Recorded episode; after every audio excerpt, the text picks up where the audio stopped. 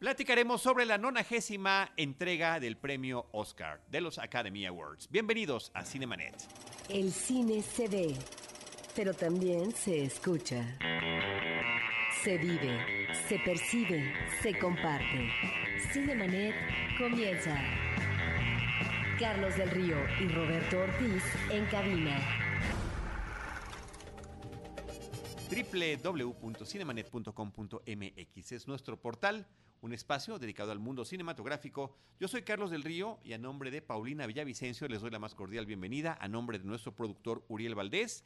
Saludo a Roberto Ortiz, a Diana Gómez, arroba de Idalí, y en esta ocasión eh, con una nueva camiseta que ahorita nos va a platicar de qué se trata.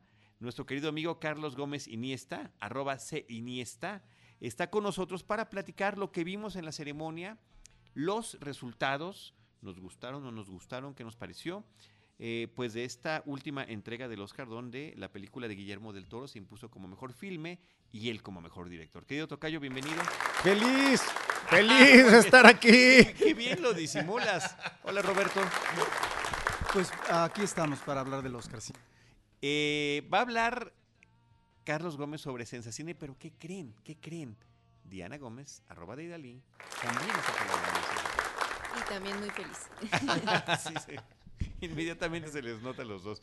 Después de una eh, pues jornada, porque ni siquiera es una noche, es toda una jornada de trabajo, de preparación de días eh, antes, para estar cubriendo, estar con la información y también eh, lo que se hace durante la ceremonia, durante la ceremonia y después de la ceremonia. Pero bueno, platícanos, Tocayo, ¿qué es Sensacine MX? Pues Sensacine es un portal eh, especializado en cobertura cinematográfica eh, que tiene presencia, la marca Sensacine tiene presencia en Turquía, en España, en Brasil, en Alemania, en, no me acuerdo si dije España, Francia, este, y Estados Unidos. Y el 20 de octubre pasado, en coincidencia con el eh, Festival de Morelia, abrimos eh, Sensacine México, que además de ser una plataforma de cobertura cinematográfica y de crítica, eh, es también eh, una base de datos de lo que, bueno, lo, lo, que estamos tratando de hacer es ser una base de datos robusta del cine latinoamericano, comenzando por el cine mexicano. Entonces, tenemos noticias, tenemos esta base de datos donde encuentras eh, pues eh, los trailers, los pósters, eh, el año en que se estrenó eh, y además todos los horarios de todas las películas, no solamente del circuito comercial, sino también del circuito alternativo y de arte. ¿Nada más? ¿Nada más? Pues, la verdad es que creo que hacía falta o hace falta una base de datos que fidedigna y que se, pública y que sea de fácil acceso del cine mexicano. Hay otras páginas eh, que pues donde puedes encontrar los datos, pero generalmente, por ejemplo, si son eh, páginas que están en otros países, pues tienen los datos incorrectos o es difícil tener el póster mexicano, es difícil también este, saber cuándo se estrenó. Entonces, pues vaya, es un proyecto titánico que nos va a llevar eh, un rato, pero tenemos muy buen equipo eh, para lograrlo. Y bueno, y aquí está una de, de, ellas que nos está echando la mano. Sí, ¿cómo te eso. ha ido con eso, Deidali? Platícanos. Muy padre, sí son un equipo como muy pilas, la verdad, y es como, como muy padre poder trabajar con gente que realmente ama lo que hace. Y justo lo que, lo que decía Carlos es que hace falta, eh, hay una página que tenga estos, digamos, regionalismos, ¿no? Aquí en eh, México, eh, para poder encontrar, eh, pues, algo fidedigno. Eh, simplemente el día de hoy estábamos viendo un título de una serie, ¿no? Y decíamos, no, es que es este, es aquel. Y de pronto es como muy ambiguo, ¿no? Y qué bueno poder tener un lugar donde sí puedas eh, confiar que, en que la información que estás obteniendo es real y es local, ¿no? Pues sí, pero ahí está la, la dificultad de este proceso de investigación para checar títulos, nombres. Sí. bueno, que la ficha esté correcta, ¿no? Y tú lo has visto, o sea, no nada más, obviamente queremos enfocarnos en cine mexicano, pero más bien es de la industria mexicana, ¿no? O sea, ¿cuántas veces hemos visto esas películas que durante todo el año no tuvieron, nadie las veía y de repente aparecen que son chiquitas y que tienen un título diferente al que está dentro de las nominaciones eh, de Estados Unidos. Y una, y una vez que pasan los Óscares se pierde el título, se pierde el póster, se pierde el tráiler mexicano. Entonces, todo eso lo queremos rescatar, ¿no? Todas esas pequeñas joyas también independientes que una distribuidora mexicana se atrevió a traer, pues queremos también mantenerle como ese respeto de el, el póster que hicieron para entonces, el tráiler y obviamente pues la fecha de estreno, ¿no? Muy bien, pues muchas felicidades, Tocayo. Muchas que gracias. todo vaya muy bien y pues por supuesto nos mantenemos ahí al pendiente con todo lo que esté pasando. Aquí además con eh, arroba de Dalí en su doble camiseta de cobertura cinematográfica. Con el, con el Sí, enlace. está en todo, ¿eh? Ade- además, es, es muy buen jefe Charlie, entonces hay que decirlo, la verdad. Qué buena Ah, onda. es buena también. Qué buena onda. De Dalí. Pues muy bien, felicidades a ambos, a todo el equipo que está detrás de esto. Y vámonos, Tocayo, con lo que sucedió en esta eh, nonagésima, la 90, la 90 entrega de los premios Oscar, de los Oscars, de los Academy Awards. Bueno, pues en primer lugar que eh, extrañaba mucho esta tradición de comentar los, los Óscares antes y después. Y qué mejor manera de regresar a hacerlo con una entrega como la que sucedió ayer este, por la noche. Estamos grabando efectivamente Eh, un día después de la, Sí. de la ceremonia. O sea, sería que el domingo 5 de marzo, ¿no? Domingo 4 de marzo. domingo 4 de marzo, donde pues una presencia mexicana basta, este, pues tuvo el escenario para ellos, ¿no? No solamente como artistas, sino también como presentadores, como eh, incluso pues hay un poquito de rebote la cultura mexicana, este, también como que muy premiada. eh, entonces, vaya, a mí eso... eh, Ahora estaba leyendo que fue una de las ceremonias con menos rating de la historia. ¿Ah, sí? Sí. Sin embargo, y que cada vez está cayendo más, ¿no? Sin embargo, creo que en México, pues estuvimos muy atentos a lo que sucedió y obviamente al otro día todos los medios estaban contemplando el triunfo de Guillermo del Toro, que creo que es eh, pues la parte esencial de, de la entrega, ¿no? Robert, Yo lo que noto en, este, en esta ceremonia del Oscar es el discurso de la inclusión. Eh, y esto tiene que ver, lo observamos ya desde el año pasado, y yo creo que en esta ocasión más acentuado por el contexto político que vive Estados Unidos, ante un presidente como Donald Trump, eh, que eh, puede ser capaz de regresar a sus países de origen a los migrantes ilegales. Bueno, aquí estuvo presente y lo vemos no solamente en la ceremonia, sino también en las películas nominadas o ganadoras de Oscar, el tema de la inclusión sobre eh, la situación de la migración, que finalmente es parte es, eh, del cuerpo que ha fortalecido a una industria desde sus orígenes. Eh, no es casual que eh, dos personajes importantes de la noche, Guillermo del Toro, que gana como mejor director, y eh, Gary Oldman como mejor actor, ambos se refirieran a que han realizado algunos de sus mejores trabajos en Estados Unidos, en la industria de Hollywood, aunque provengan de otros países, uno de México, otro de Gran Bretaña. Y efectivamente, si uno atisba eh, los orígenes de las grandes compañías productoras de Hollywood, bueno, son migrantes, algunos de ellos empobrecidos, eh, y que llegan y que llegan a conformar las grandes compañías eh, de, de cine que va a ser uno de los pilares de la industria de Hollywood. De tal manera que esta incursión de los artistas en los diferentes campos, no solamente en la producción, en la dirección, en la actuación y en otros rubros, son personajes que devienen de otros países y que en esta ocasión esta ceremonia corona la premiación a la parte mexicana creativa. ¿A qué me estoy refiriendo? Los tres compadres alegres, que son Alejandro González Iñárritu, eh, Alfonso Cuarón y Guillermo del Toro, cierran con esta entrega eh, lo que es la premiación, la mirada hacia la creación mexicana. Porque debemos recordar, yo lo he mencionado aquí, el, el Oscar también de alguna manera eh, se vincula a, las modas, es decir, a ciertas nacionalidades, etcétera, y ahorita finalmente rematan con lo mexicano, con los mexicanos.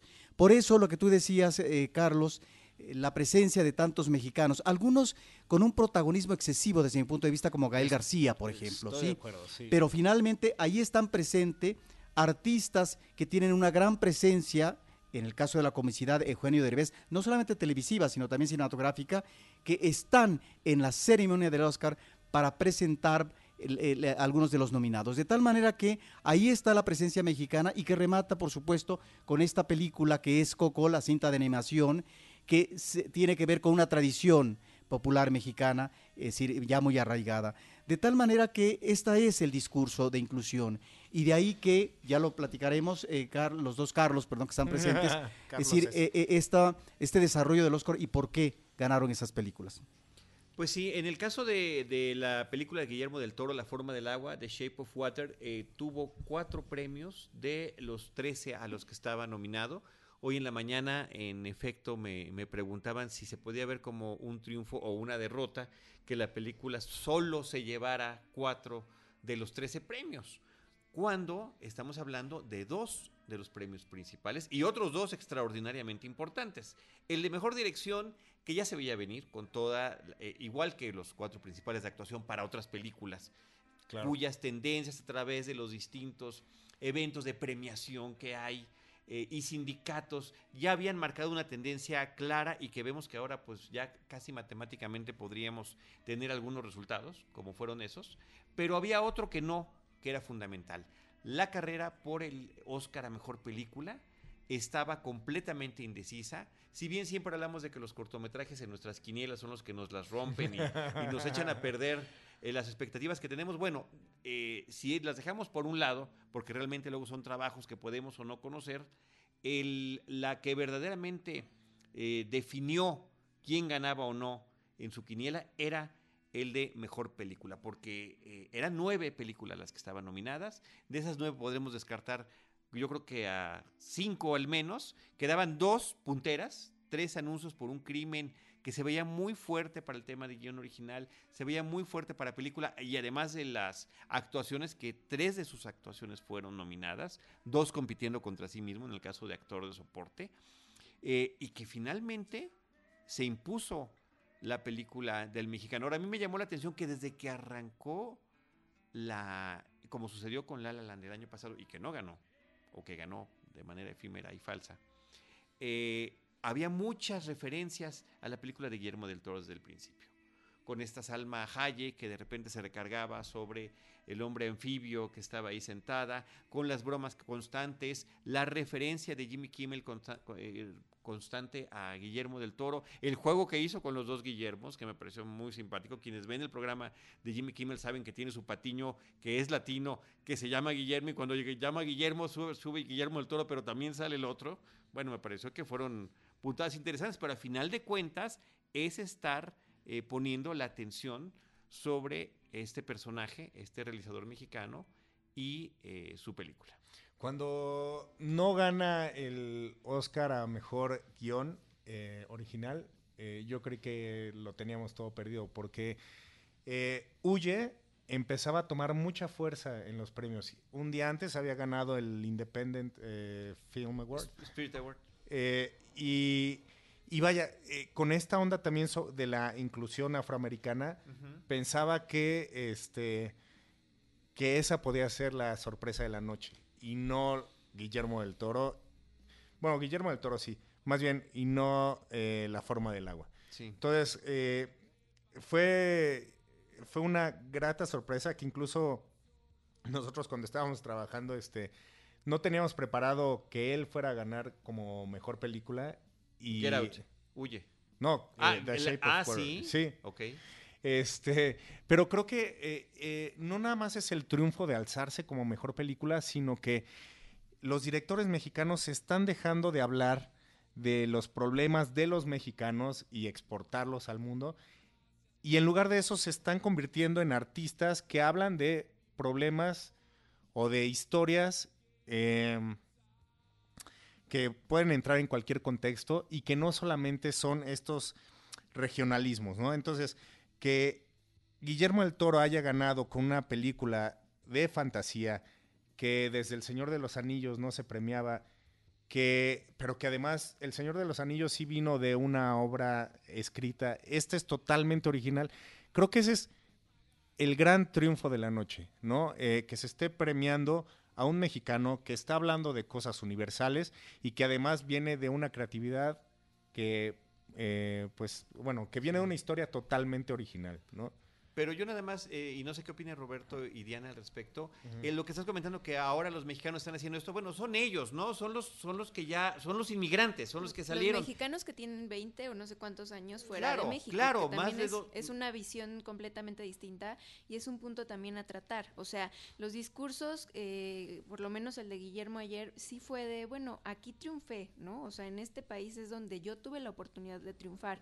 No fue tanto, eh, pues, sintiéndote tan parte de un país que no te dio oportunidades, ¿no? O sea, de hecho, por lo mismo hablaban de que a Guillermo no le gustaba que eh, los políticos mexicanos lo, lo felicitaran. Y fue lo primero que, Que hicieron. fue, pero Peña Nieto no lo felicitó, ¿no? Y, y Bueno, fue pues ya después de esa un- declaración. Un, encabezado que decía que no le gustaba que lo, que Pero, pero a lo que voy es que sí fue una sorpresa también, porque aunque no era una, era una historia original, este dice Charlie, pero la realidad es que también se habló mucho de este tema del plagio y era un riesgo. un Era un tema. riesgo por el cual eh, yo simplemente no, no me imaginé que ganara mejor película por la influencia que pudo haber tenido toda esta eh, problemática, eh, demostrada o no, pero en torno a una película, ¿no? O sea, simplemente como... como Sí, la simple polémica y el, el timing Exacto. en el que se genera la parte más fuerte de la polémica. ¿no? Que yo sospecho y después lo leí también en articulistas del país,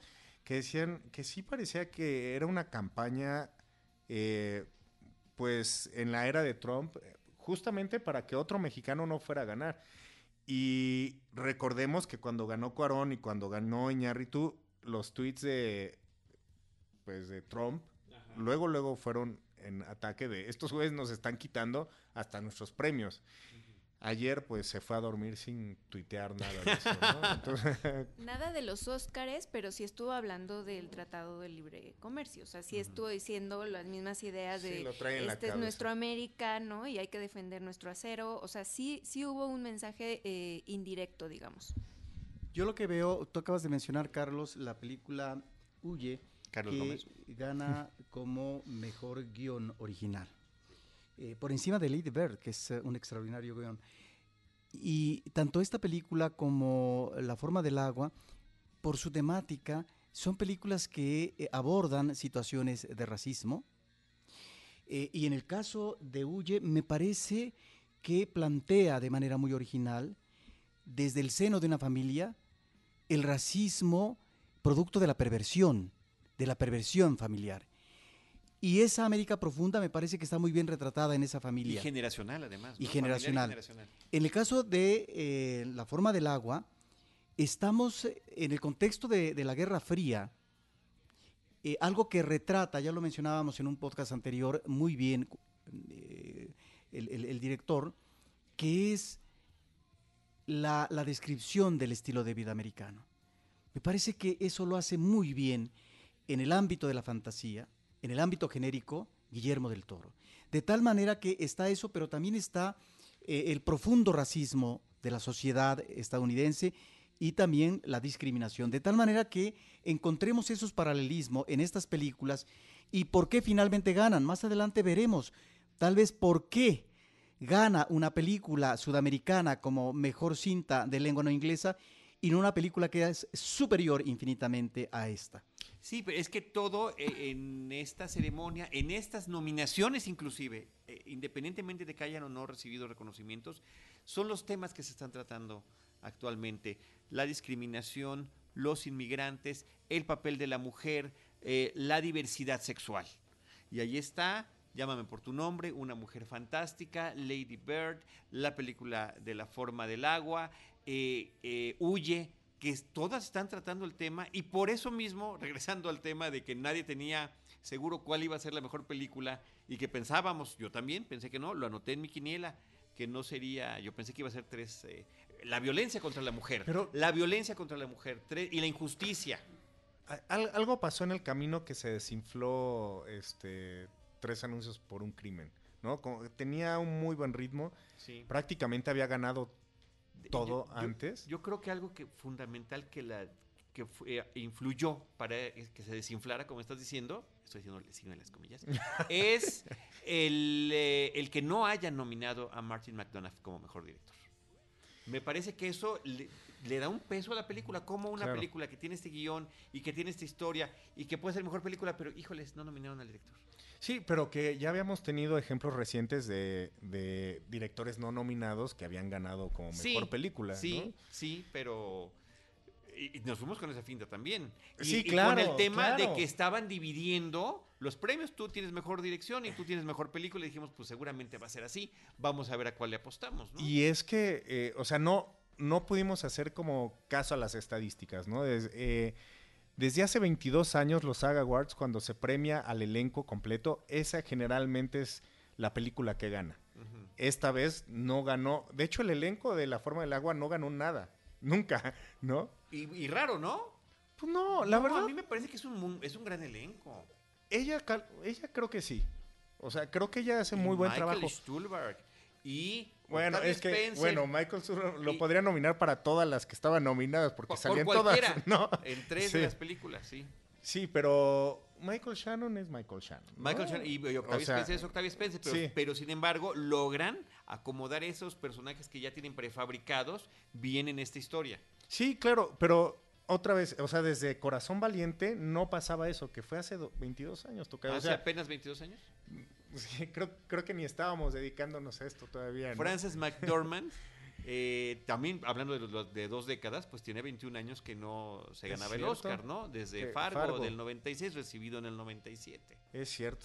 Y lo que dice Roberto, a mí me gustaría que de una vez abordáramos el tema de una mujer fantástica, Roberto, porque efectivamente ante una serie de películas, inclusive una que ganó en Cannes, como es The Square, eh, resulta que se impone una película latinoamericana, la única de habla hispana, eh, nominada, esta película de Chile, que habla sobre un personaje transexual. Sí, a mí lo que me gusta de esta película es que nos presenta un personaje que sería transexual, en principio, muy aguerrido.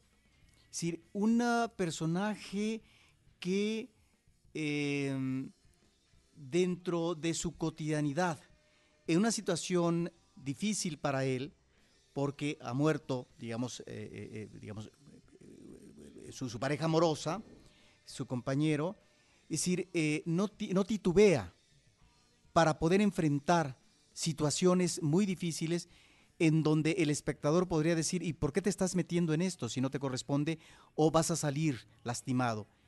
Pero que tiene que ver con una forma de vida, una forma de vida que a lo mejor se da en la calle, se da en los burdeles, etcétera, y que finalmente nos presenta este personaje que puede tener esta dureza eh, en esa situación. Eso es lo que me parece muy bien del personaje.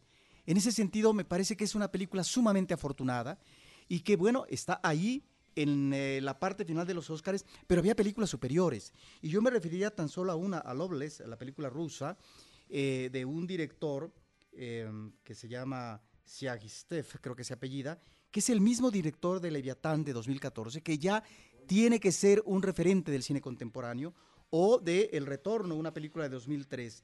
De tal manera que eh, yo pensé que a lo mejor el premio podía estar por ahí. No, se lo dan a una cinta sudamericana y yo creo que es por la cuestión temática, lo que decía eh, Carlos del Río, eh, la, diversidad sexual, que me parece que el personaje está muy bien y que la película lleva y desarrolla, eh, digamos, de manera dramática, convenientemente el personaje, pero hay niveles. Sí. Algo pasó también ahí, este, Loveless había ganado el Globo de Oro. The Square me parece que ganó el BAFTA. O sea, y una mujer fantástica de repente fue agarrando fuerza, fuerza, fuerza, que él ya la tenía en Latinoamérica, ganó los Platino, ganó el Goya, eh, ganó La Habana, este, mención en San Sebastián, y, pero pues, pareciera que se quedara en nuestra región y de repente dio el brinco, ¿no? Mucho yo creo que es por Daniela Vega, que es la, la- la protagonista. Maravillosa, ¿no? O sea, que ya ella había estado en, con, no, no recuerdo el nombre de la película, quizá tú te, te acuerdas que ya había estado en Guadalajara, había presentado... Fue una, una ópera prima así, nada, no tan conocida, pues, pero al final sí, ya había hecho una, una película antes, pero lo que yo iba a decir es que eh, Daniela Vega realmente eh, aportó mucho al personaje que hizo en Una Mujer Fantástica, o de hecho sí el director se estuvo platicando mucho con Daniela Vega para eh, crear este guion. Y, y no, no tenía pensado que ella fuera la protagonista, más bien ya después de tantas pláticas este, por Skype o no sé cómo le hacían, fue que eh, resultó esto, ¿no? Eh, finalmente, y este, esta mujer que creo que ni siquiera tiene su nombre como Daniela Vega oficial todavía en su país, eh, pues resulta que, que sí es una activista real desde hace muchos años, que simplemente ahora la gente la felicitaba por haber estado ahí en, en los Oscar y dijo a mí no me a mí no me feliciten este mejor sigamos luchando no así como muy tajante. Y, y sí o sea justo eh, da mucha visibilidad a, a, la película porque es, es enteramente ella. Sí, y a mí, el, eh, independientemente de, de, del tema, el, el, hecho de que gane Chile se me hace eh, pues también otro triunfo de la noche, otro triunfo para Latinoamérica. Entonces, eso quiere decir que el porcentaje de bateo de Chile es mucho mejor que el del mexicano, ¿no? Ellos apenas en 2016 habían nominado a, a No, eh, este que no, no ganó. Pero en el 2016, eh, La historia de un oso, el cortometraje animado, es el primer este, Oscar de, de Chile. Eh, y dos años después gana el, un premio que a, a, México no se le no, no, se le ha hecho, ¿no? Aún teniendo este pues a los a los directores que ahorita están ganando en las principales categorías compitiendo, ni aún así ha podido ganar y este año pues decidimos mandar un documental que la verdad para, para mí se me hacía muy difícil desde el principio que quedara siquiera en la shortlist. ¿no? Sí, sí, efectivamente. Un gran trabajo. Gran me trabajo. que es un, yo lo puse en mis películas favoritas del año pasado, Tempestad de Tatiana Hueso. Sí. Pero efectivamente, como que a la hora de mandar este tipo de películas hay que pensar a tu, en tu público. ¿Cuáles son esos miembros de la academia y qué tipo de película? Están buscando, sí. Ya nada más para no dejarlo en el aire, eh, la película que hizo Daniela y que trajo a, a Guadalajara en 2014 fue La visita mm. eh, de Mauricio López Fernández y era un drama justo donde regresa a la casa paterna. Eh, ya convertido en, en mujer uh -huh. y ahí pues se desarrollan ya todas las problemáticas. Muy bien. Sí, pues, eh, estamos viendo aquí entonces eh, el, el, nacimiento bueno, no un nacimiento, quizá la consolidación de una generación de cineastas chilenos, eh, Sebastián Leilo, este, eh, Pablo Larraín. Pablo Larraín, que es el productor de eh, Una Mujer Fantástica, que fue el nominado en ¿no? Entonces, creo que en algún momento, hace, habrán sido un poquito más de 15 años, o, o 15 años, eh, era el cine brasileño el que estaba ma marcando la pauta, ¿no? Este... O las modas, como dice Roberto. Las modas, totalmente. Es la pauta, es la uh -huh. moda. Eh, México eh, tomó ese estandarte. Quizá ahora lo que yo veo es el cine chileno que es el que pues está empujando, ¿no? De una manera muy, muy grata y con muy buenas propuestas. Pues vamos a ver pero finalmente el, el, el tema este de, de, qué hay de fondo, qué es lo que socialmente se está comentando en cada película, creo que, como dice Roberto, en el caso de estas, de esta, estábamos hablando de las películas nominadas en idioma extranjero, como ellos dicen, uh -huh. en lengua extranjera, pues finalmente se impone esta más que por, no que no tenga calidad, pero estamos ante otro tipo de películas que podrían eh, pues verse mucho más completas. ¿no? Y sobre todo por el tratamiento. Si algo nos... Uh eh, refleja esta película chilena es la reacción intolerante por parte de la sociedad ante una persona distinta. Y me parece que esa es la situación eh, que políticamente se está manejando actualmente en Estados Unidos. El miedo al otro y por Totalmente. lo tanto el rechazo. De ahí también eh, este triunfo de Del Toro, tanto como mejor director como mejor película, porque precisamente lo que presenta en la, su vena fantástica es al otro. Y, y, un personaje que en el clima de la Guerra Fría no solamente va a ser rechazado, sino que va a ser señalado para eh, eh, exterminarlo por parte de los Estados Unidos como imperio, por parte de la Unión Soviética como imperio en un ámbito de espionaje a propósito de este personaje. De tal manera que ahí está ¿Cuántas el miedo, el terror al otro, y en donde solamente un personaje marginal que entiende al otro a partir de sus limitaciones es como puede abrirle la cancha para poder incursionar en la relación amorosa. Y solamente otro personaje, un tercero, podrá entender muy bien la problemática, pero a partir de la visión del científico. Entonces, ahí están estos marcos históricos como el de la Guerra Fría, de eh, lo que puede ser la intolerancia a partir del manejo imperial, o en el caso de la película chilena, de la intolerancia social ante el miedo y el rechazo al otro. Y lo, lo- lo- lo- impensable, es que un, un- un hombre que ha cambiado de sexo haya tenido relación y una relación de amor con alguien que quiebra totalmente el concepto de la Sagrada Familia. Y eso está perfectamente especificado. Qué interesante, ¿no?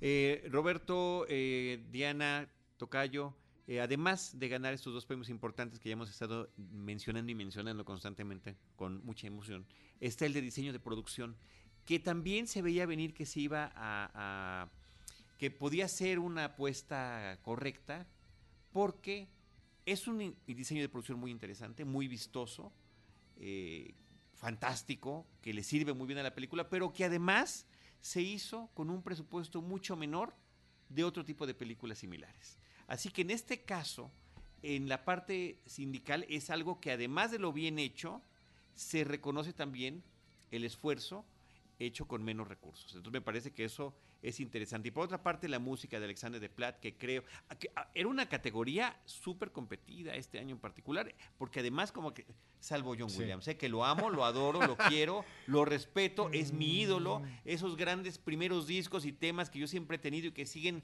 resonando en mi cabeza, muchos vienen de él, desde la televisión hasta sus películas, pero bueno, eh, me pareció un exceso que estuviera con otra película de Star Wars nominado, habiendo tantas propuestas como las que Sí. tuvimos en esta ocasión. Pero En su nominación 51, ¿no? Pues, su nominación enésima, su enésima nominación. Alexandre de Platt me parece que es un trabajo sensacional en, en la película de Guillermo del Toro. Su segundo Oscar después de El Gran Hotel Budapest, que también, la de Wes Anderson, que también es genial y sensacional. Y películas que este, podrían parecer diferentes, pero a final de cuentas, eh, en lo musical y también en lo estético, podríamos encontrarles algunas similitudes, no en el manejo del color, en el manejo y el control que tiene cada uno de sus directores sobre su producto. Por otra parte, eh, pasando a una película que se ganó tres premios, ¿no? La, la que más ganó premios en esta ocasión fue la película de Guillermo del Toro, La forma del agua. Dunkirk se lleva tres reconocimientos.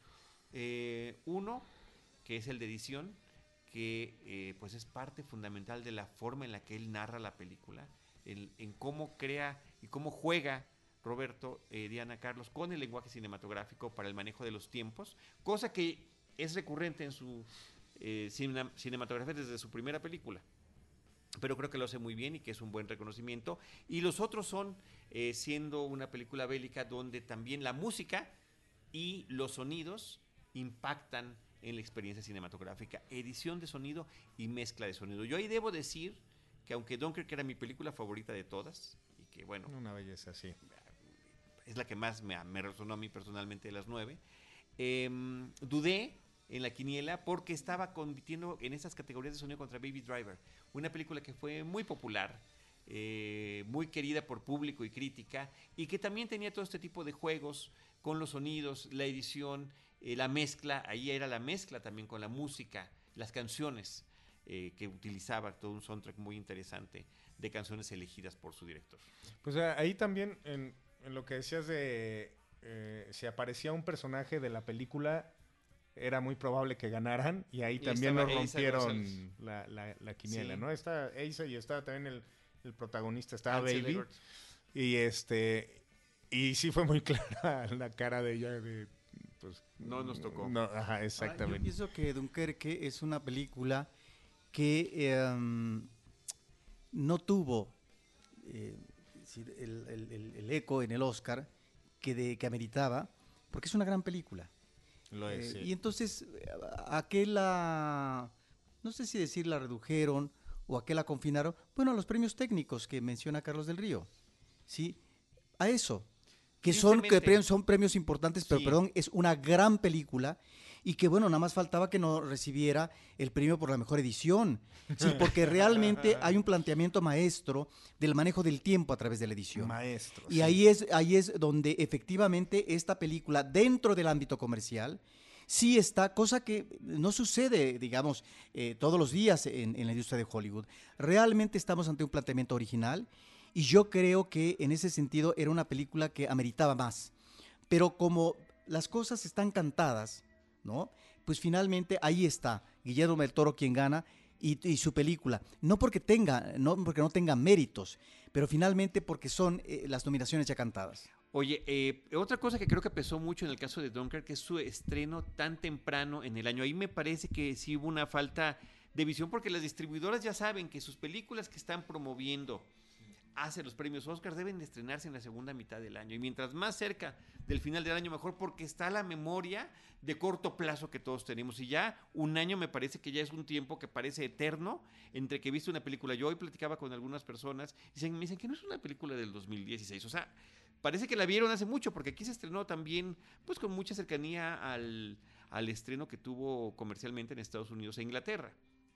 Entonces me parece que eso también influyó en la película. Ahora, temáticamente es una película, ganó 3 de 8 premios, que se conecta históricamente, por lo que está narrando, porque podemos ver afortunadamente y de manera curiosa en este mismo año el mismo hecho histórico que no conocíamos, pero que ya gracias a estas películas lo tenemos bien claro, de eh, la incursión de, eh, en la Segunda Guerra Mundial de Gran Bretaña, en ese arranque en el principio de los 40 y el ascenso de Winston Churchill al mando del gobierno británico. Y ahí está eh, The Darkest Hour, las horas más oscuras, eh, con este reconocimiento que se hace a Gary Oldman, que me parece un gran histrión, y que en esta ocasión, pues sí, gracias al maquillaje, ¿no? Porque ahí es una combinación que no podríamos separar y que son los dos premios que se termina llevando, dos de los seis premios a los que estaba nominando la película de las horas oscuras.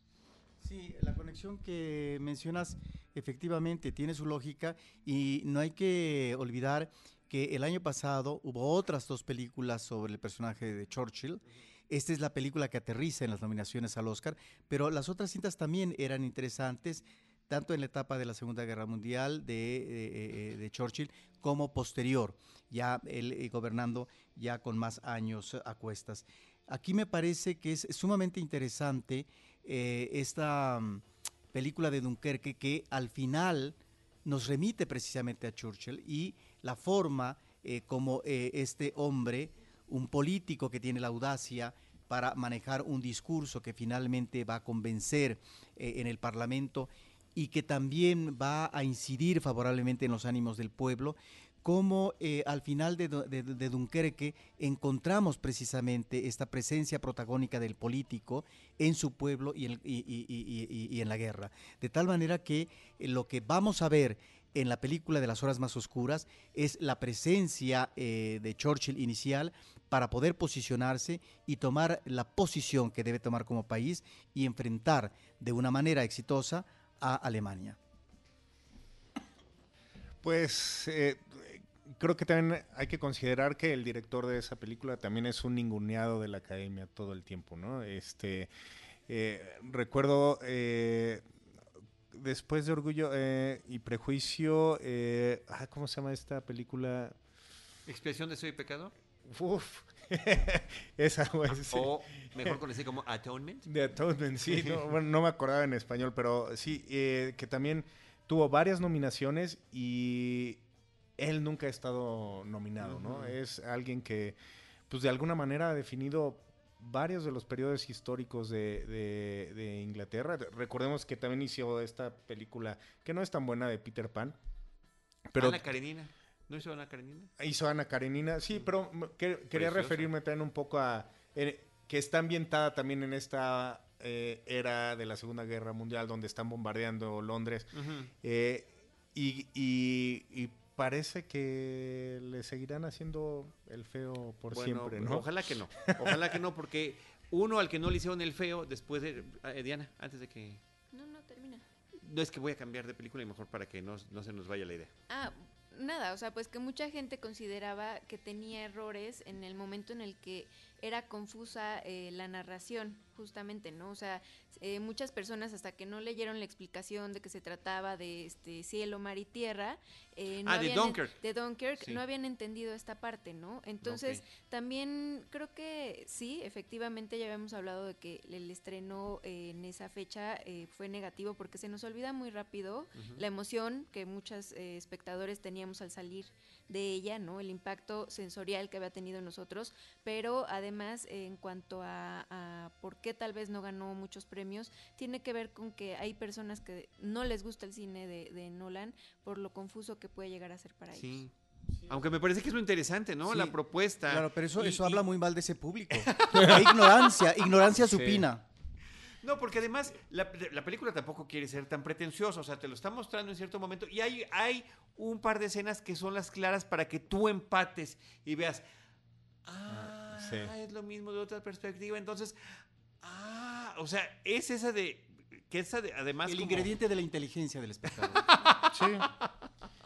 Sí, y Nolan ha hecho eso, ya ha redefinido Sí, esas sí. leyendas en, en varios ámbitos, ¿no? Entonces, eh, lo que él y Joe Wright han sido pues, un poco apestados en la época de premiación. Ninguneado o no, Roger Dickens, con una trayectoria de muchas décadas, fotografiando películas que fueron nominadas, llevaba más de 10 nominaciones, no sé si esta era la 14 o la 15, ahí, ahí me medio confundo, pero La 14. finalmente logra eh, con su fotografía de Blade Runner 2049 llevarse el premio. Y estuvo muy padre cuando lo recibió por la forma en la que llega a- agarrándose el cabello, como que todavía dice, no lo puedo creer que finalmente, y la ovación que recibe y el, el momento en el que eh, todo ese público se pone de pie, porque cuántos de ellos no habrán trabajado en algún momento con él. Y es lo que O justo quisieran- agradece, ¿no? O quisieran trabajar con él. Es justo lo que Y- dice. Yo trabajo aquí porque me gusta estar con esta Claro. gente, atrás y adelante de la cámara. Sí. Y sí, se veía desde el principio que no quería la moto acuática, ¿no? Se iba a tomar su tiempo para... Ahora, eh, este reconocimiento a la fotografía nos remite, cuando yo mencionaba las modas, a un extraordinario fotógrafo mexicano como Lubeski, que gana tres Óscares al hilo.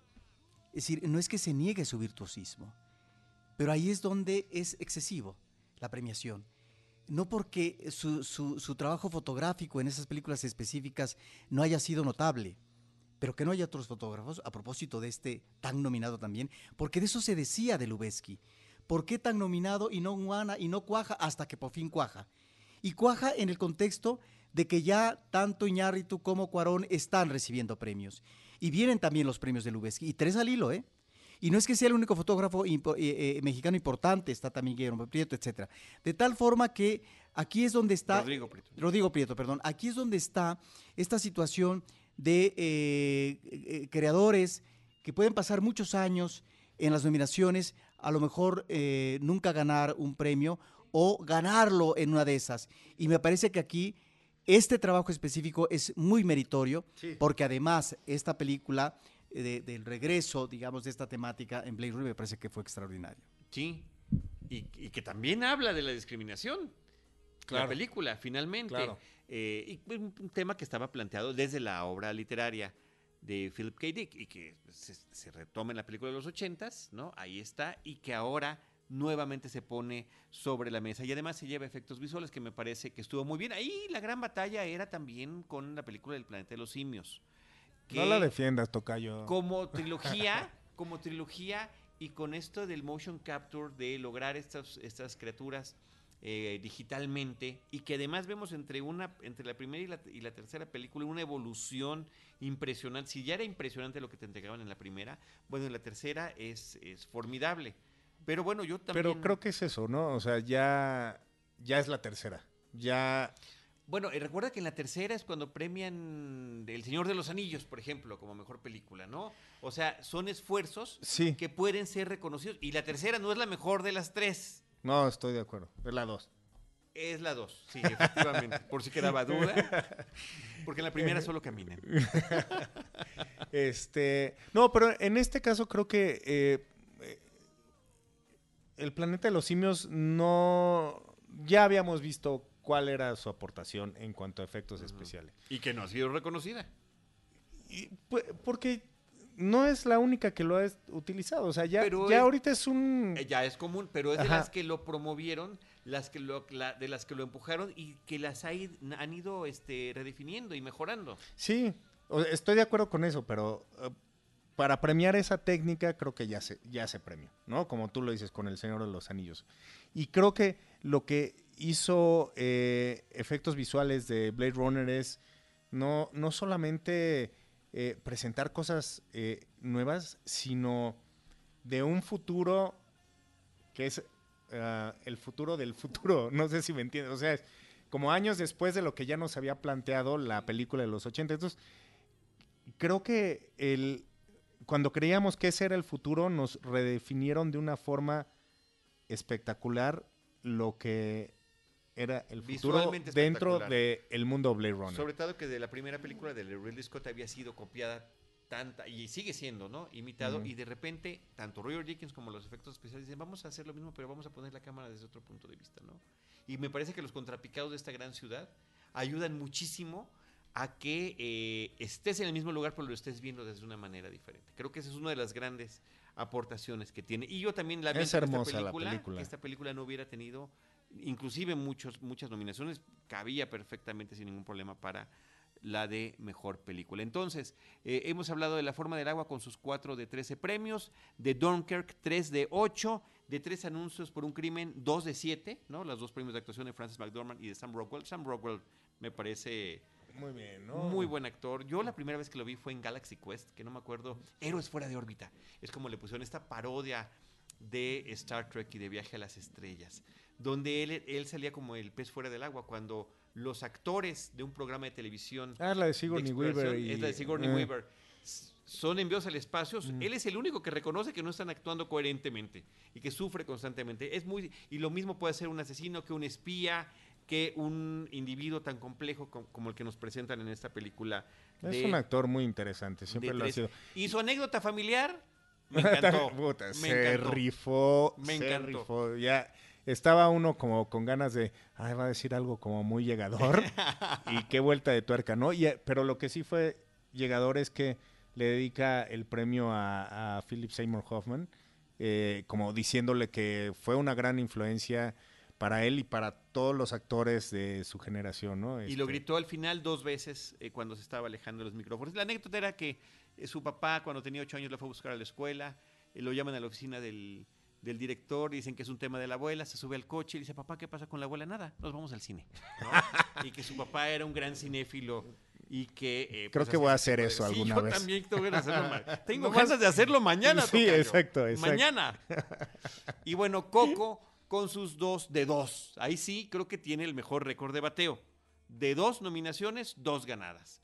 Eh, mejor película animada, había una microscópica posibilidad de que la película de los, eh, las cartas de Van Gogh se pudiera imponer por el tema de la técnica que se utilizó, pero finalmente este, se impuso la popularidad eh, y este manejo emotivo y sentimental que tiene la película, se ganó a crítica y a público. Seis años de corrido que Disney gana esa categoría. ¿no? Es también ot- es, es otra vez Pero son los que ¿no? inventaron la categoría, si te pones a ver des- desde ese punto de Pues vista. sí, ¿no? pero la primera Disney. no se la ganaron ellos, ¿no? El, el primer largometraje les dieron Oscar especial, inclusive de los siete enanitos. No, pero cuando se abrió como categoría. No, no, no, por eso, por eso te digo, cuando ni siquiera había categoría, claro, se abrió con categoría hace 20 años, no sé, no, no sé. Con Shrek, ajá. ¿Con Shrek? Sí, porque eh, La Bella y la Bestia, por ejemplo, Mejor estuvo nominada a. Mejor Película. Sí. Bueno, y la otra eh, que gana es la de Mejor Canción, donde, aunque yo aposté por ella, porque la canción es parte intrínseca de la historia, el Recuérdame, eh, cuando escuché la interpretación de This Is Me del Gran Showman en la ceremonia dije, ching, voté mal. Sí. Me equivoqué. Sí, sí. Me parece que de las cinco, y no sé qué opinen ustedes que vieron la ceremonia, de las cinco interpretaciones era la más poderosa y que también está tocando el tema de la diversidad. Sí, sí, de la inclusión y defiende lo que eres, ¿no? Defiende lo que eres. No, pues eh, ya, Diana. ya era un tema, un, un premio cantado. o El de mejor canción. El de, sí, recuérdame, pues sabíamos. Y, y tú mismo estás hablando de, de esta visibilidad que le dan eh, dentro de- del espectáculo. Y pues había como mucha más producción en, en Coco, ¿no? Eh, Cuando estuvo Natalia, este, Gael, que lo hizo pues bastante mal. O sea, no, no entiendo por qué exponerlo cuando todos sabemos perfectamente que tiene muchas cualidades, pero no es, es ser Yo, cantante. yo hoy amanecí con otra perspectiva. Hoy en la mañana mencioné lo que escribió. Creo que fue Julián, estoy casi seguro que fue Julián Hernández en Twitter, que dicen, por favor, algo así, ¿no? Parafraseo. Pero el tema era que decía, eh, con esa forma de cantar de Gael, Trump le va a poner un muro alrededor. este, eh, volví a ver la interpretación de esas dos canciones el día de hoy y creo, o- sea, mi impresión es, es a propósito que se vea como una guitarrita, que está muy bien la guitarra, pero una voz normal, que es la del personaje, ¿cómo lo... ¿Cómo ves la gran diferencia cuando viene el que verdaderamente canta? Claro. O sea, siento yo que lo que se quería hacer allí era mostrar la diferencia entre el que no canta y el que canta. No ¿Y por qué un personaje, un personaje que normalmente pasa en las caricaturas, tiene una voz para hablar y tiene otra para cantar? Pero a, a mí, mm, yo recuerdo cuando hubo una controversia, cuando justamente esta película donde Gael era protagonista, la de eh, Diarios de motocicleta, estuvo nominada eh, la canción de Al otro lado del río y eh, Jorge Drexler era quien cantaba esa canción y por no ser tan famoso le dieron, él no pudo tocar en la ceremonia y cantó Antonio Banderas y lo hizo pésimo. Entonces, si ya tenían como esa, pues e- ese contexto, ¿por qué se lo dieron otra vez a, a Gael? ¿Y por Pero- qué no pero- le dejaron hacer? O sea, porque a él, porque a él sí se lo dejaron hacer, ¿me entiendes? O sea, si quieren como que se vea como profesional Además, y son todo. 30 segundos que cantó o menos. No, y, Pero se expuso, o sea, de todas Sí, sí, formas sí. se notó que no tenía eh, Pero la creo que ese es el. Es que lo que quiero decir es que, según yo, mi perspectiva de hoy, que puede cambiar mañana, pero mi perspectiva de hoy es que era a propósito. ok. Sí, porque Y a, los, y a mí me gustó, o sea, los creativos del, del evento, la gente que obviamente pensó todas esas cosas, me imagino, y dijo, bueno, ¿hasta dónde podemos llegar con esto? ¿no? O sea, obviamente no aguantaba la canción completa, ¿no? Ni estar a dueto con, con Natalia, ni mucho menos, pero, pero aún así no era necesario. Yo creo que eso fue, estuvo de más, y además el tiempo valioso de todas las personas que estábamos viendo la premiación también eh, lo hubiéramos Te agradecido. robaron 30 Sí. segundos. no, bueno, estuvo peor el... A mí me parece que es ah, agregar demasiada tinta a eh, una, una presencia lamentable de Gael García, eh, que además eh, lo que está diciendo eh, Carlos del Río es estirar demasiado la liga. Sí, porque además dices, ahorita pienso que esta es la intencionalidad, mañana puedo pensar otra cosa. No, es decir, y además, hayan sido 30 segundos, no sé cuánto, me pareció eterno. Es decir, con que hubiera sido una frase, con eso hubiera sido suficiente, porque no tiene voz ni por lo tanto eh, no, no, no podía tener el, el, digamos, el preámbulo para lo que venía a continuación, que era el gran espectáculo visual y también de las voces que a continuación escucharíamos. Entonces, ah, pues es, es eso. Decir, que eh, me parece que Gael García jugó en, este, en, esta ceremonia un papel muy protagónico, me pareció excesivo. No solamente estuvo presentando nominación, estuvo cantando, estuvo, digamos, eh, casi en la tercera fila, felicitando a aquellos eh, colegas suyos que iban ganando, etcétera. Eh, yo no, yo no, bueno, ensalzando en, en Alfombra Roja la película de Coco, ¿no? Sí. Eh, cuando eh, le hemos escuchado, claro, aquí es una apuesta, es una apuesta por lo mexicano, eso lo puedo entender, pero creo que en su discurso, a veces en términos eh, políticos, creo que tiene otro tipo de comportamiento a veces. Bueno, pues ahí con eso acabamos las películas que recibieron más de un premio. De los otros reconocimientos importantes también los mencionamos un poquito de ladito, el guion que ganó el mejor guion original, Get Out, la película de Huye, ya comentamos por qué. Mejor guion adaptado, también eh, signo de los tiempos, la de eh, Llámame por tu nombre, de James Ivory.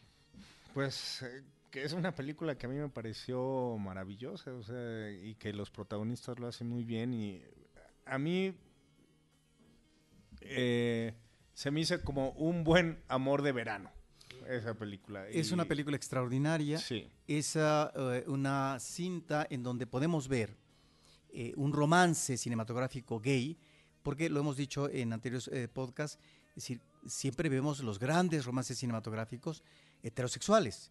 Aquí es un romance gay. Y ahí está el trabajo de filigrana de James Ivory. Y me parece que precisamente por Ivory es que tenemos esta factura de guion y tenemos esta película extraordinaria. Eh, él había hecho en 1987 la película Maurice, dirigiéndola con Hugh Grant, una película que aborda la relación iniciática homosexual escolar en un colegio de la Gran Bretaña a principios del siglo XIX. Y efectivamente está abordando una relación iniciática para ambos estudiantes. Parece que es eh, ya la educación superior, pero es una experiencia iniciática. Y al final vamos a ver si hacia dónde derivan cada uno, o bien a la apuesta moralista, del manejo de la doble moral, casándose y demás, o incursionar en lo que es la verdadera preferencia, que es la homosexualidad.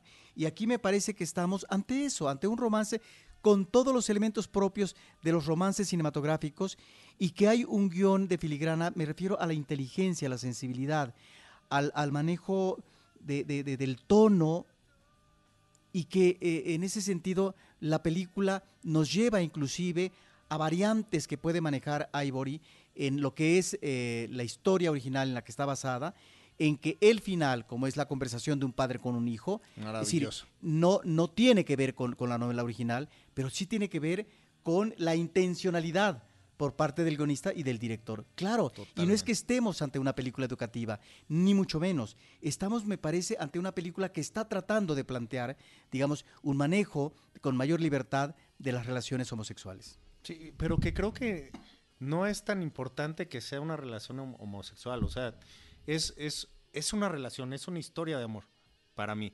Y, eh, y lo que me gusta es que, por ejemplo, si la comparamos con Secreto en la Montaña, que es, sí es una relación homosexual, pero es dura, es difícil, es una tragedia.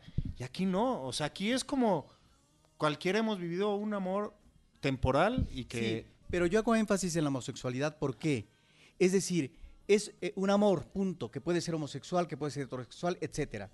Sí, pero aquí hay una serie de reflexiones en la película, cuando el padre al final habla con el hijo, el padre ubica que él, a lo mejor en su juventud, pudo haber tenido cierto tipo de inclinación. Ahora, el hijo se le presenta la posibilidad y vemos de qué manera reacciona. E inclusive cuando el padre con su colega, que va a ser, digamos, eh, eh, va a jugar un, factor importante en la relación amorosa con el chico de 17 años, están viendo unas eh, figuras, eh, digamos, eh, griegas, y hablan de esas figuras a qué tipo de deseo podían, digamos, llevar. Es dentro de la esfera de la homosexualidad está la situación de placer.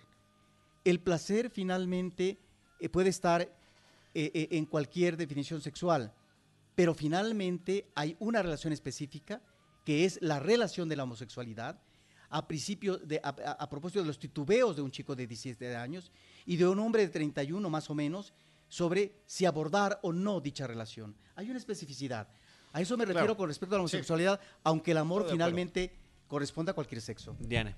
Sí, o sea, creo que la diferencia entre Secreto en la Montaña y Call Me By Your Name es nada más que estás parado eh, con los zapatos del prejuicio o no. Esa es la diferencia Totalmente. realmente, que, que te hace verla diferente como un amor universal o como un amor pues que no está tan bien, ¿no? O que no o que es algo transgresor más bien por la época y el lugar. Creo que mereció un poco más esta película. Yo les envidio su sensibilidad de verdad. Ojalá que yo algún día, a lo mejor en unos 15, 20 años, podré ver esta película y muchas otras de romance homosexual o heterosexual, me aburren profundamente. Profunda y terriblemente, lo siento, ese soy yo. Y como dice la canción, This is me. No, no, como no lo tuve, estoy, estoy, este, ¿cómo se dice? Eh, resentido.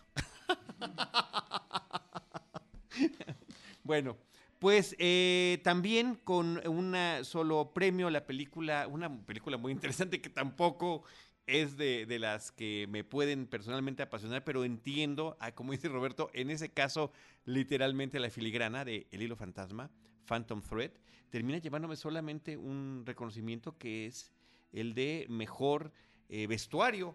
Y bueno, tratándose la película temáticamente de, de, de, un eh, diseñador de moda, pues tendría sentido que así hubiera sido, ¿no? Pero bueno, una, era en una nominación complicada porque todas las películas eran de época, ¿no? De corte fantástico, eh, como La Bella y la Bestia, por ejemplo, ¿no? Pero bueno, qué bueno que recibió ese reconocimiento. Se supone que es la película, la última película de Daniel, con Daniel Day-Lewis. Yo creo que no. Yo creo que no. Y ojalá que no, porque es un, es un gran histrión. Eh, Icarus. Fíjate, nada más agregaría lo siguiente: cómo el elemento del vestuario está incorporado dramáticamente en la cinta y Eso, perfectamente eh. justificado eh, desde el momento que hay este encuentro del personaje de, de Daniel Day-Lewis con eh, una chica, una mesera. Es decir, antes que considerar cualquier otro tipo de propuesta en términos de intimidad amorosa, antes, en, en ese, digamos, primer encuentro, está eh, el volver a vestir a esta chica, pero a partir de la confección de un vestido. Ahí está uno de estos elementos sofisticados Sí. que le vienen muy bien a esta cinta y que me parece que eh, es, es, es, es eh, una de estas obras, es decir, que debieron tener mucho mejor suerte porque es de una exquisitez impresionante por parte de su director. Así es. Estoy, coincido con, por completo Totalmente. contigo. Eh, eh, también documental, pues solamente hubo el, eh, el premio de Icarus. No sé si alguien la vio. ¿Tú la viste, Roberto? Yo sí. Tú sí, Tocayo. Cuéntanos. Pues es un análisis de cómo los atletas se dopan y cómo pueden y cómo es- está dividido en dos partes. Una es eh, la persona que está haciendo el documental se empieza a dopar para ver si él podría eh, acabar una carrera con mejores tiempos, no lo logra. Y la segunda parte es eh, eh, el revelar cómo Rusia hizo trampa en varias Olimpiadas y eh, conocer a las personas que ayudaron para hacer eso, para que se lograra y que eso tuvo impacto en que Rusia estuviera vetada o que los atletas rusos compitieran bajo la bandera de los Juegos Olímpicos. Y creo que fue un premio, pues también un poco del contexto, ¿no? Este, el director mismo estaba eh, enojado de que Rusia pudiera competir ahora en los Juegos Olímpicos de Invierno. Y pues creo que también con toda la cosa rusa que está sucediendo en Estados Unidos, creo que por eso los premiaron, porque en realidad no es un documental que esté tan propositivo, o sea, es una buena investigación, pero no veo que sea un poco más allá. Ahora, la de Agnes Barda tampoco, o sea, me gustó y creo que era la favorita, pero tampoco se me hizo una maravilla, ¿no? Pero es de Netflix, ¿no? O sea, es el primer, es el primer eh, eh, Oscar que se gana la, la plataforma, ¿no? Pero también la, la otra, no me acuerdo cuál es el nombre, pero... Faces Places. no, la, había otra de Netflix. Sí, pero era el, el mejor eh, cortometraje documental. No, habían, de hecho están los dos este documentales. Last Man in, Last Man in Aleppo. Mm, Aquí está, Tocayo. Aquí ¿dónde está, Tocayo. ¿Dónde están los documentales? Este, Strong Island. Este, también eh, eh, es de Netflix y está ahí la pueden encontrar y todo. Y es es el tema del el racismo y cómo tratan un asesinato de una persona afroamericana y cómo tratan el asesinato de una persona blanca. Creo que también era sumamente político, no sé si no le... O sea, generalmente eh, el documental es lo más político de la noche, Sí. ¿no? Siempre ha pasado así, por eso Michael Moore nos ha dado uno de los mejores este, gags de la historia del Oscar. Este, y bueno, pues creo que esta ni ellos se la esperaban, ¿no? O sea, se vio que Sí. estaban sumamente sorprendidos. Y Agnes Barda, pues ya tuvo su Oscar honorífico, entonces, bueno, pues Él ya puede estar tranquilo. quedaron todos repartidos, ¿no? Yo, Tonia, Roberto, solamente también un premio, el de Alison Janney en el papel de la madre de Tonya Harding. Sí, que ahí uno no sabe cuando ve el personaje real y la actuación, porque parecieran eh, que, que- que hay una especie de, de- de relación mimética, ¿verdad? Eh, pero bueno, está muy bien en su Está papel. muy bien, está sí, muy bien en su papel. Sí. Eh, y que es ahí lo interesante de la película, también con un magnífico juego de edición muy creativo, en eh, lo que es eh, el documental o el falso documental con la parte de ficción de un personaje real. Yo creo que es una película que también merecía un poquito más. Mu- Muy interesante Muy, la, muy buena, muy narrativa, buena ¿no? película. Y de bueno, Yo, siempre ver a Margot Robbie es bonito. Sí, ¿no? eh, sí, estoy- no, puedo, no puede uno decir que no en, es- en este tema. Eh, un tema curioso en el de corto animado, eh, de las cinco películas, bueno, había, un- había estaba la película de Pixar, la de Lou, que trata el tema del bullying, y no y tan, tan populares que siempre han sido las- los cortometrajes también de la casa de Pixar, pero finalmente pareciera que la presencia de un conocido basquetbolista en la de Deer Basketball y que sea además el equipo Lakers de Los Ángeles, es correcto, ¿no? De, de donde, donde él jugaba, pues tuvo tuvo al final Kobe Bryant, di- dice nuestro basquetbolista. el, eh, tenemos al basquetbol, experto, güey. tenemos basquetbolista en la mesa, sí, Eh, señor. muy bien. no, Nuestro productor Uriel. Valdés. El mismísimo Urismán. Que, que fue un poco controversial porque también él tiene varias demandas de eh, sexual harassment, De acoso ¿no? sexual. de acoso y este y si se dieron cuenta no mucha gente le aplaudió cuando cuando pasó, pero bueno pues ya ya tiene un Oscar y varios títulos de Liga NBA. Y también acusaban un poquito de localismo el, el que una de las películas de cortometraje también, eh, que es una de las de los freeways de, que pasan en California, este, ah, hubiera recibido el premio. No creo que son también estas categorías de películas que no siempre tenemos la oportunidad de ver, Sí. las que las que nos terminan quebrando nuestras quinielas. Pues ahí están las películas de esta noventa ceremonia. La ceremonia, rápido, Jimmy Kimmel Tocayo, ¿qué te pareció? Me pareció mejor que el año pasado. Estuvo bien. A mí me parece Estuvo que más contenido. es- es- está, ¿Sabes como, está como para que haga la tercera, ¿no? Mm, Sí, y me gustó que hizo chistes de lo malo que su- todo lo malo que sucedió la vez pasada. Había ¿no? que hacerlo y lo tomó muy bien. O sea, Este- el, monólogo. Ah, bueno, a mí me encantó del principio el falso documental de como de noticiero cinematográfico. Está, me padre. encantó muchísimo, me gustó como Pero lo- sí se trajo en salsa a Christopher Plummer, ¿no? O sea, si no hubiera estado él, ¿a quién le echaban todos los chistes? Y, y después en el discurso habla del acoso sexual, habla de la discriminación, habla de los errores que tuvieron y creo que los entretejió muy bien los, los temas Sí, que sí. tenía que tocar en ese arranque de la ceremonia y que lo hizo muy simpático. Yo quisiera mencionar eh, algunas presencias veteranas. Eh, una Rita Moreno, eh, que es ah, una Claro. de las grandes presencias ah, secundarias en Amor sin Barreras, una cinta del 61. Y que entrega el premio, ¿no? A Chile. Sí. que de, de sus Eh, manos. que es Eve Mary. Saint, que además menciona Ah, claro. dos grandes películas en las que participó. Nido de Ratas del 54 de Elia Maravilloso. Kazan. Intriga Internacional del 59, ya está en color, de Alfred Hitchcock. Y 50 años después, 50 años después, porque la película es de 1967, una dupla extraordinaria en la juventud actoral, que fueron eh, Faye eh, Dunaway y Warren Beatty en Bonnie Clyde, una película de Arthur Penn.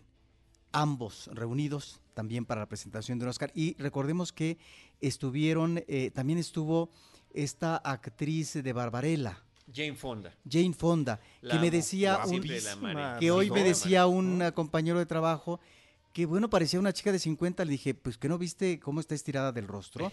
Es decir, perdón, la mujer tiene ochenta y pico. Pero eh, eh, está bien, pero ya cuando la ves caminar, camina como una viejita. Bueno, como lo que es, Porque es una viejita, claro. Porque es una Pero, ¿Y viejita. Rita Moreno también? Se Claro. muy bien para su edad. Pero también. claro, pero Rita Moreno eh, manejando de otra manera eh, la situación creo que de la edad. Y bueno, mencionaría, porque a mí siempre me llama la atención, la cuestión de los vestidos. Me parece que en el caso de los vestidos, Margot Robbie, con ese vestido blanco de, de Chanel, eh, se ve extraordinaria. Eh, la actriz de la Mujer Maravilla, un vestido metálico en blanco y negro, eh, Preciosa. se veía preciosa. Jennifer Ah, Lawrence, hijo. Jennifer Lawrence, maravillosa. Eh, la actriz de Lady Bird con, una, con un vestido eh, palo de rosa. Un, un- un- un- un, ah, vestido de, de- de Calvin Klein, Nicole Kidman, con un vestido realmente fastuoso, así como de ensueño, un vestido morado de Armani, que es un vestido que yo no sé qué tan cómodo pueda ser, pero que finalmente como, figurín- como figurín estaba muy bien. Y por supuesto, Laura Dern, ya con cierta veteranía, con un vestido blanco de, de Calvin Klein. Entre las peores vestidas, simplemente mencionaría que está nuestra mexicana Salma Hayek, con un vestido rosa de, de Gucci, con demasiados adornos. A mí me gustó mucho la edición que hicieron de las películas celebrando al público y celebrando la creatividad y los sueños del cine, ¿no? Creo que quedaron, eh, siempre quedarán fuera muchísimas y muchísimas épocas, pero eh, la forma en la, que, en la que lo hilvanaron me parece que funcionó muy bien. Vi mucho Spielberg y mucho Stephen King, fue de las cosas que más me llamaron la atención. Mucha fantasía y mucha ciencia ficción también ahí intercaladas, pero creo que son ese tipo de montajes que estás viendo la película y dices, sí, por eso estoy aquí sentado viendo Sí. la ceremonia de los Oscars. Pero es el gran espectáculo, que es lo que no vemos en la entrega de un Ariel aquí en México. Si no se les ocurre que ese tipo de montaje se puede dar en acción simultánea y que finalmente da una retroalimentación, una retroalimentación extraordinaria. Sí, es como cuando Sandra Bullock dice, bájenle la luz, bájenle, bájenle, más, más, más, más, más, más, más. Sí, sí, perdón, necesito aparecer de, de menos de, de la edad que tengo, ¿no? Ese tipo de ocurrencias que se lo permiten. Para el estas premio de estrellas. fotografía, justamente. Claro, en donde ella está refiriéndose al paso del, del- del tiempo en ella, en su edad actual, y qué bueno que quisiera una luz que le favoreciera, en un plano humorístico, por supuesto, pero parece que ese tipo de ocurrencias es eh, cuando en una ceremonia como el Oscar quedan muy bien encajadas y que uno quisiera a veces eh, que en una premiación como el Ariel tuvieran ese toque humorístico Sí. para salir de la esclerosis. Oye, pero no había presupuesto, también no, no les pidas milagros, ¿no? O sea, no, ¿qué pero un comparas? montaje. el- Un montaje. Ah, claro, un montaje. Bueno, a mí la verdad, esos chistes que, que menciona eh, Robert me parecieron como, como pérdida de tiempo, ¿no? O sea, yo quería como ver un poco más fluido todo. A nivel producción, digo, en vivo siempre las cosas pueden llegar a salir mal, pero de pronto eh, trataban de hacer movimientos de cámara eh, y luego enfocar hacia un celular, eso le salió muy mal. Eh, la actividad que hicieron con los espectadores eh, de pronto también fue como un poco larga, ¿no? Confusa en, en- al principio. Eh, después, innecesario. después pareció una, una genialidad. Yo la aproveché para estar tuiteando. O sea, realmente es cuando Exacto. aproveché para. Pero si no trabajas, o sea, si no estabas trabajando como nosotros, eh, como así nada más eh, por verlo, pues es un poco ocioso, ¿no? Esa es la palabra. Entonces, eh, fue un experimento que se agradece tal vez, pero no sé si, si fue del todo exitoso. Sí, que ya lo han querido hacer siempre, ¿no? Este, con las galletitas que venden las exploradoras, con la pizza que pidió esta, no me acuerdo cómo se llama, Ellen DeGeneres. Ajá, Este, ella. ahora, si yo hubiera estado en esa sala y veo a Gal Gadot que entra, pues sí, me hubiera emocionado mucho. Incluso a Guillermo del Toro cargando ese super sándwich. Fue, eso fue muy divertido. Eso fue Estaba muy- divertido. Sí, sí, sí. Y que se lleve, insisto, que se llevara O los dos Guillermos. Yo, yo no sé, de repente, a mí lo único que me pongo a pensar así, que hacen cosas muy gringas, o sea, yo no me imagino en un país, es, esta, esta ceremonia se transmite a casi 300 países, y hay una persona que trae una pistola que avienta hot dogs, ¿no? O sea, y me imagino también que hay, hay países donde ni siquiera hay para comprar comida, y de repente estos güeyes están, o sea, como en mass production, así tomen la comida, tomen todo. O sea, como que esas cosas sí se me hicieron muy gringas, son divertidas, pero no, o sea, no sé, no me gustó. Muy bien. Sí, sí, un humor incómodo, ¿no? Al final de cuentas. Incómodo, sí. O sea, que a lo mejor para ellos sí, Sí, es... o- es que fue too much. Era el llegar, saludar y bueno, va y ya, ¿no? Sí. Con que hubieran hecho. el- esa parte es lo que está mencionando justamente Diana, que el exceso de tiempo invertido en la sala, que si repartían los dulces, que se aventaban los hot dogs, que hacían lo que sea, o entrevistando al otro fulanito, Sí. que, que- que no, que tuvo cero gracia en absoluto, Totalmente, sí. este, pues es lo que hace el momento ocioso, como dice Deidali. Pues ahí está. ¿Algún comentario final, Robert? Dice Roberto que no. No, Y lo dice con mímica, haciendo un homenaje al personaje de Guillermo del Toro, femenino, de la película La forma del agua.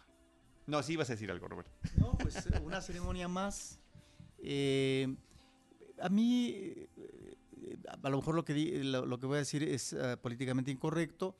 Eh, es esto, esto que hemos platicado con respecto a mm, eh, estas presencias eh, de actores, de artistas hispanos, eh, esta consideración de la, la- la- la sexualidad diversa, etcétera.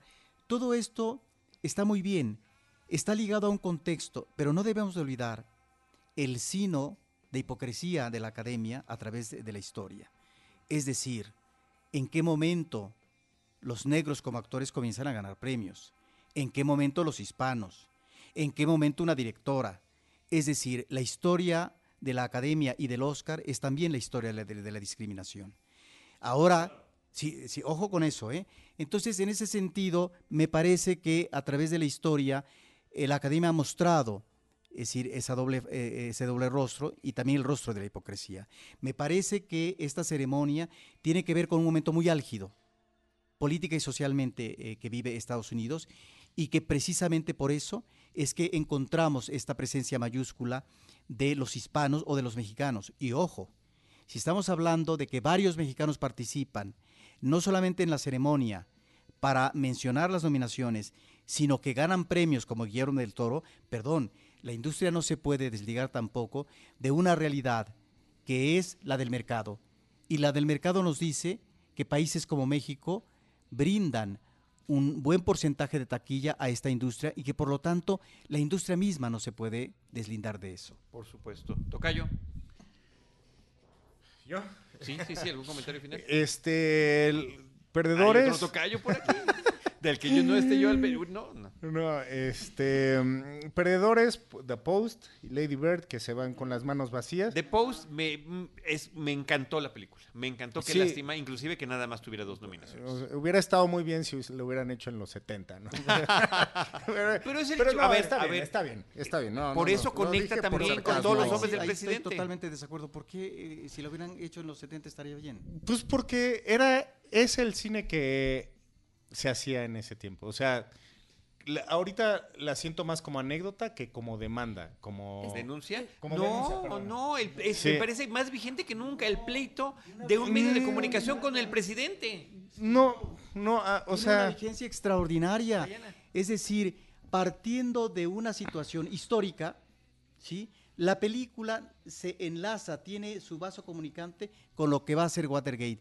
Y ojo, si tú te estás remitiendo a ese tipo de periodismos, a ese tipo de luchas, eso no quiere decir que no tenga un referente actual. Y por eso me parece que la película tiene eh, su importancia y que, bueno, ni modo, ah, hay películas que son ninguneadas. Esta película fue ninguneada porque me parece que tiene muy buenos elementos y que aquí encontramos el, el trabajo extraordinario que está haciendo en los últimos años Spielberg a propósito de este cine con tinte político en eh, su eh, vertiente genérica, como puede ser el cine de espionaje, y ahora un cine que tendría que ver con el thriller, eh, digamos, periodístico. Sí, eh, creo que es una buena película, pero por algo no llegó más allá a la hora de premiarla en esta edición. Eh, y creo que mucho tiene que ver el contexto justamente político que se está viviendo, ¿no? O, o que las modas son otras. La moda de Spielberg hace mucho que ya, que ya pasó. Pues sí, puede ser. Eh, bueno, eh, gran, gran este. Entonces creo que, bueno, se van sin, sin Oscars, Lady Bird y The Post. Creo que la gran, gran, gran perdedora es este Paramount Pictures, que no tuvo ni siquiera una película nominada, ni una nominacioncita ahí de edición, ¿no? A algo. Ok. Ese No tipo de cosas nunca, las- nunca me fijo, pero... sea, Este, es- y entonces la gran ganadora es Fox Searchlight, que es quien produjo la película de Guillermo del Toro y quien produjo también este tres anuncios por un crimen. ¿no? Mm. Eh, creo que si es como competencia de estudios, eh, Fox Searchlight ahorita debe de estar como... eh, Es más, no han de haber llegado a la oficina hoy lunes por la borrachera que se han de haber puesto, ¿no? que es eh, la división de 20th Century Fox de las películas como más de corte artístico, ¿no? Y que- es la, como la forma en la que se venden. Y que es la que hizo Birdman también, ¿no? Este, o sea, eh, y, que, y que constantemente está, pues, este, llegando a las finales, ¿no? Muy bien, Tocayo. Creo que hace falta la gran película de la era Trump. Y The Post no, no creo que sea. O sea, una gran película de demanda, yo no he visto en este año y cacho que lleva. Pues creo que Tres anuncios por un crimen pretende serlo, justamente, ¿no? Pero no, no es atacando, o sea, no, no es hacia un político, digamos. No es, no es cine político atacando a políticos, Y el, digamos. y el año sí, claro, entiendo Ajá. lo que dices, eh, pero, pero también entiendo lo que digo. O sea, ese tipo de películas que está hablando de esa América profunda, como enemigo de todos, por ejemplo, Sí, ¿no? claro. Que también están Sí. retratando cuál es, cuál es esa Pero- realidad que se está viviendo. Ok, puede que sea la más cercana a una denuncia, creo, pero creo que todavía nos hace falta, o sea, para los momentos que estamos Lleva un viviendo, año, ¿eh? Vamos a darle. sí, es lo que dice todo el mundo. Parece que se siente como que lle- lleva toda la vida allá este señor. Ahora, yo no Esperemos, sé a sí. qué te refieres tú cuando hablas de, de, no sé si el enfoque o la cuestión de denuncia. Me parece que algunas de las películas nominadas y ganadoras, perdón, nos están remitiendo a la era Trump de manera extraordinaria. Eh, la película de Guillermo del Toro está remitiéndonos al racismo, a la discriminación de una sociedad, una sociedad profundamente racista, ¿sí? Ojo, en el clima de la Guerra Fría, en ese sentido se convierte en una gran metáfora de la situación actual que vive Estados Unidos. O una película que a lo mejor merecía mejor suerte como Moodbound. El color de la Ahí guerra. está eh, el racismo histórico de una nación expresado aquí en eh, el momento en que está sucediendo la Segunda Guerra Mundial, a partir de dos personajes, un negro y un blanco, y de dos familias, las dos familias de estos personajes.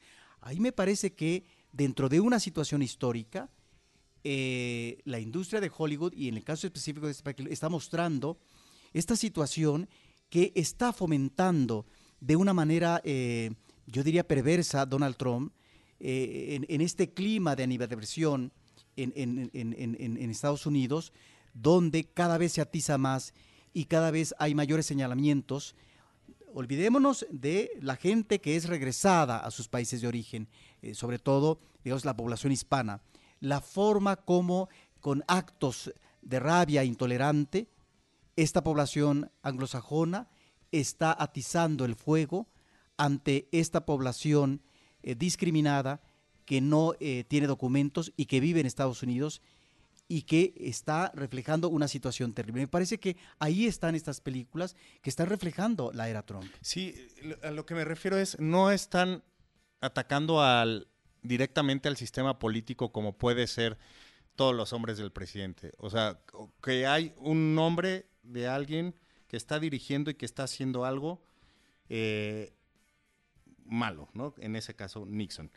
Eh, o Spotlight, por ejemplo, que en el tiempo de Obama se, eh, se hablaba de estas personas de pedofilia o no, no sé, la demanda contra la iglesia y que ahí está hablando de una realidad tal cual, del mundo en el que estamos viviendo y creo que no hay una película todavía en este año y cacho, o sea, me refiero más a eso, o sea, sí cierto, sí, lo estamos tratando como metáfora y el problema, y ahorita que lo decía Diana, es, sí, o sea, al final los dos acaban felices, ¿no? Pero el mundo se queda ahí.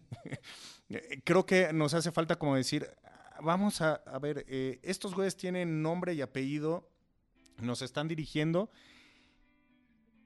y no hay nadie que lo esté como acusando, no sé. Es- es- Diario es- lo están acusando en los medios. o sea, en el tema de- del cine, ¿no? Tú, En estás ajá. Sí, pero normalmente se hace eso a posteriori, Tocayo. O sea, el caso de Nixon, pues fue ya que había caído y cuál es el. En la misma década, ¿no? Finalmente se hace en la misma década. Ok. Pero es ya que había caído. El problema de Spotlight no. O sea, el, eh, Obama se fue sin, aunque lo extrañemos o lo extrañen, se, se fue sin realmente tener como una, eh, a- haber dicho qué, qué pasó o, o- o una Sin posición, una posición sobre eso. ¿No? O sea, es es eso a lo, a lo que me refiero, ¿no? O sea, un, un cine abiertamente político. Les felicito. Tocayo, muchas felicidades. Muchas, Muchas felicidades por este nuevo proyecto. Tantos años en la cobertura cinematográfica. Nos conocimos en Cine Premier, me jalaron a Cine Premier. eh, tuviste ahí más de una década, 12 años, 14. Eh, y 15, después sí. otras experiencias. Y bueno, ahora aterrizando el lanzamiento de un nuevo proyecto. Así que muchas felicidades. Muchas gracias, Tocayo. Mucha suerte. Y pues seguimos aquí todos platicando de cine. Este, gracias. Gracias a ti, Tocayo.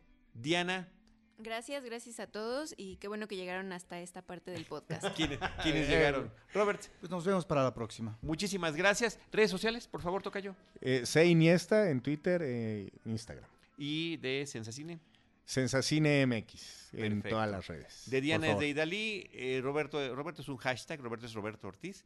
eh, yo soy Charlie del Río y esto es arroba Cinemanet. Cinemanet en Facebook es facebook.com diagonal Cinemanet. Cinemanet 1 en Instagram y Cinemanet 1 también en YouTube. En cualquiera de esos espacios nosotros les estaremos esperando con cine, cine y más cine. Salud.